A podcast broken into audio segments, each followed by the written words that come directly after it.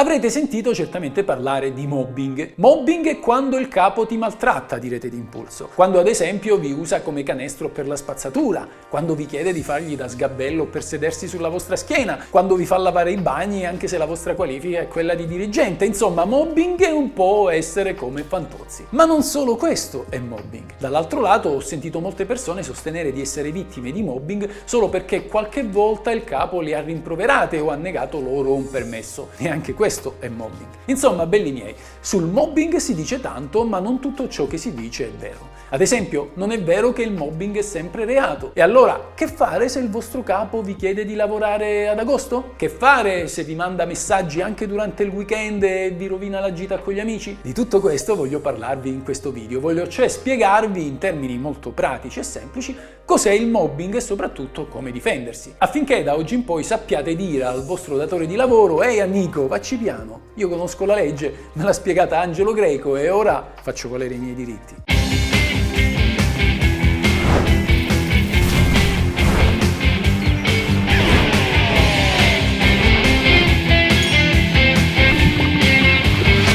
è la legge.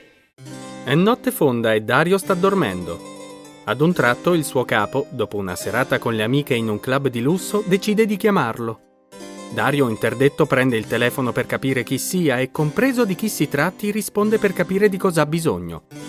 Chiara si sbizzarrisce in un gioco di parole incomprensibile. E Dario ci casca. Ah, Dario, è la quarta volta in questo mese. Sii più uomo e falle capire che non può continuare a divertirsi così, ne va della tua salute. Volete sapere tutto sul mobbing? Seguite queste istruzioni. Prendete il mouse in mano, andate sul bottone rosso qui sotto, iscrivetevi al canale e azionate la campanella. Bravi! Questo non vi servirà a capire come difendersi dal mobbing, ma quantomeno aiuterà me a spiegarvi giornalmente una fetta della nostra legge. Ora però veniamo a noi. Volete un esempio pratico di mobbing? Eccolo. Come tratto il nostro videomaker Ugo Carella. Lui è il classico lavoratore mobbizzato, chiamato a tutte le ore del giorno e della notte con continui messaggi Ehi Ugo, hai dimenticato questo? Ehi Ugo, dobbiamo fare quest'altro? Ehi Ugo, è uscita questa legge, devi per forza montare il video questa notte? Come? Avevi dato appuntamento a quella gnocca del tuo paese? Se non vai all'appuntamento lei trova un altro? E vabbè dai, che sarà mai? Insomma, questo è un esempio di mobbing da non seguire. Se poi vogliamo entrare più nello specifico, sappiate che per la Cassazione il mobbing consiste in un insieme di comportamenti vessatori o persecutori che si prolungano nel tempo e che sono diretti a ledere la dignità personale e professionale del lavoratore, nonché la sua salute psicofisica. Scopo del mobbing è l'isolamento del dipendente, la sua emarginazione, l'umiliazione.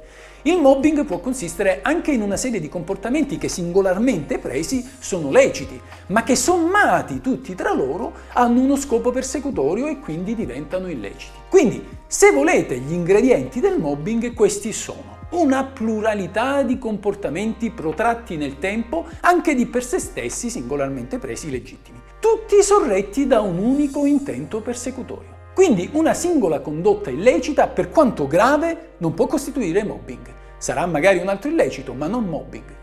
Così come non lo è una serie di atti illegittimi il cui scopo però non è l'emarginazione del lavoratore.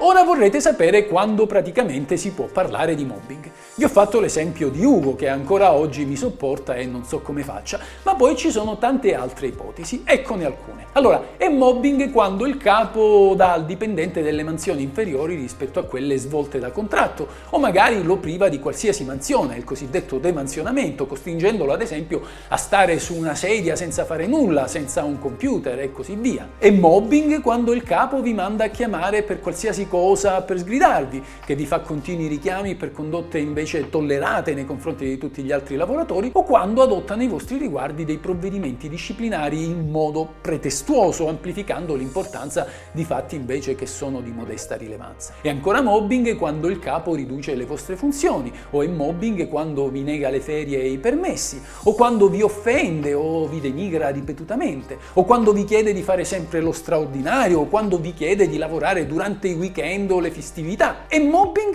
anche il sovraccarico di lavoro o le molestie sessuali. E ancora mobbing il terrorismo psicologico generato da situazioni di emarginazione, di discriminazione professionale o l'isolamento del dipendente dai colleghi e dal contesto lavorativo, la brusca e improvvisa interruzione della carriera professionale o l'ambiente di lavoro ostile. Ricordate che il mobbing non è solo quello che fa nei vostri confronti il capo, ossia il datore di lavoro, ma anche gli altri superiori gerarchici in qualsiasi livello della piramide siano collocati. Ed esiste anche il mobbing orizzontale, quello cioè attuato dai vostri stessi colleghi di lavoro, di pari grado, che magari fanno di tutto per umiliarvi e farvi sentire disprezzati e isolati. Delle condotte dei vostri colleghi risponde sempre il datore di lavoro e questo perché è lui che deve garantire la vostra salute sul posto di lavoro. Quindi se il vostro collega di ufficio vi maltratta, voi potete fare causa per mobbing al vostro capo e chiedergli il risarcimento. Lui eventualmente eventualmente potrà poi licenziare il collega antipatico. Attenzione però, il non pagarvi lo stipendio non è mobbing, ma un semplice illecito civile che vi dà diritto ad agire per ottenere gli arretrati ed eventualmente di mettervi per giusta causa ottenendo così l'assegno di disoccupazione.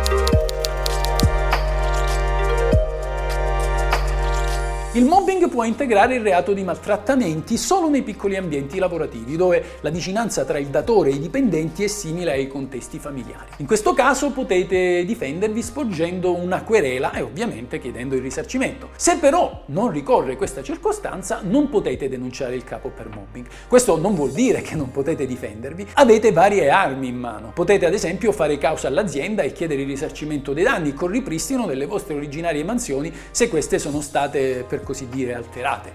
Infatti il mobbing è innanzitutto un illecito civile che potrebbe comportare una malattia professionale. Spetta comunque al dipendente dimostrare la presenza del mobbing e il danno che ha subito all'integrità psicofisica. Naturalmente per ottenere il risarcimento dovete rivolgervi a un giudice civile e quindi fare causa all'azienda. L'ultima arma che potete usare in caso di mobbing è le dimissioni, potete cioè dimettervi per giusta causa e ottenere l'assegno di disoccupazione dall'Inps. Bene amici, ora che siete informati sui vostri diritti, anche voi avete il proiettile in canna e questo proiettile si riassume in una sola grande unica frase. Questa è la legge! Bang!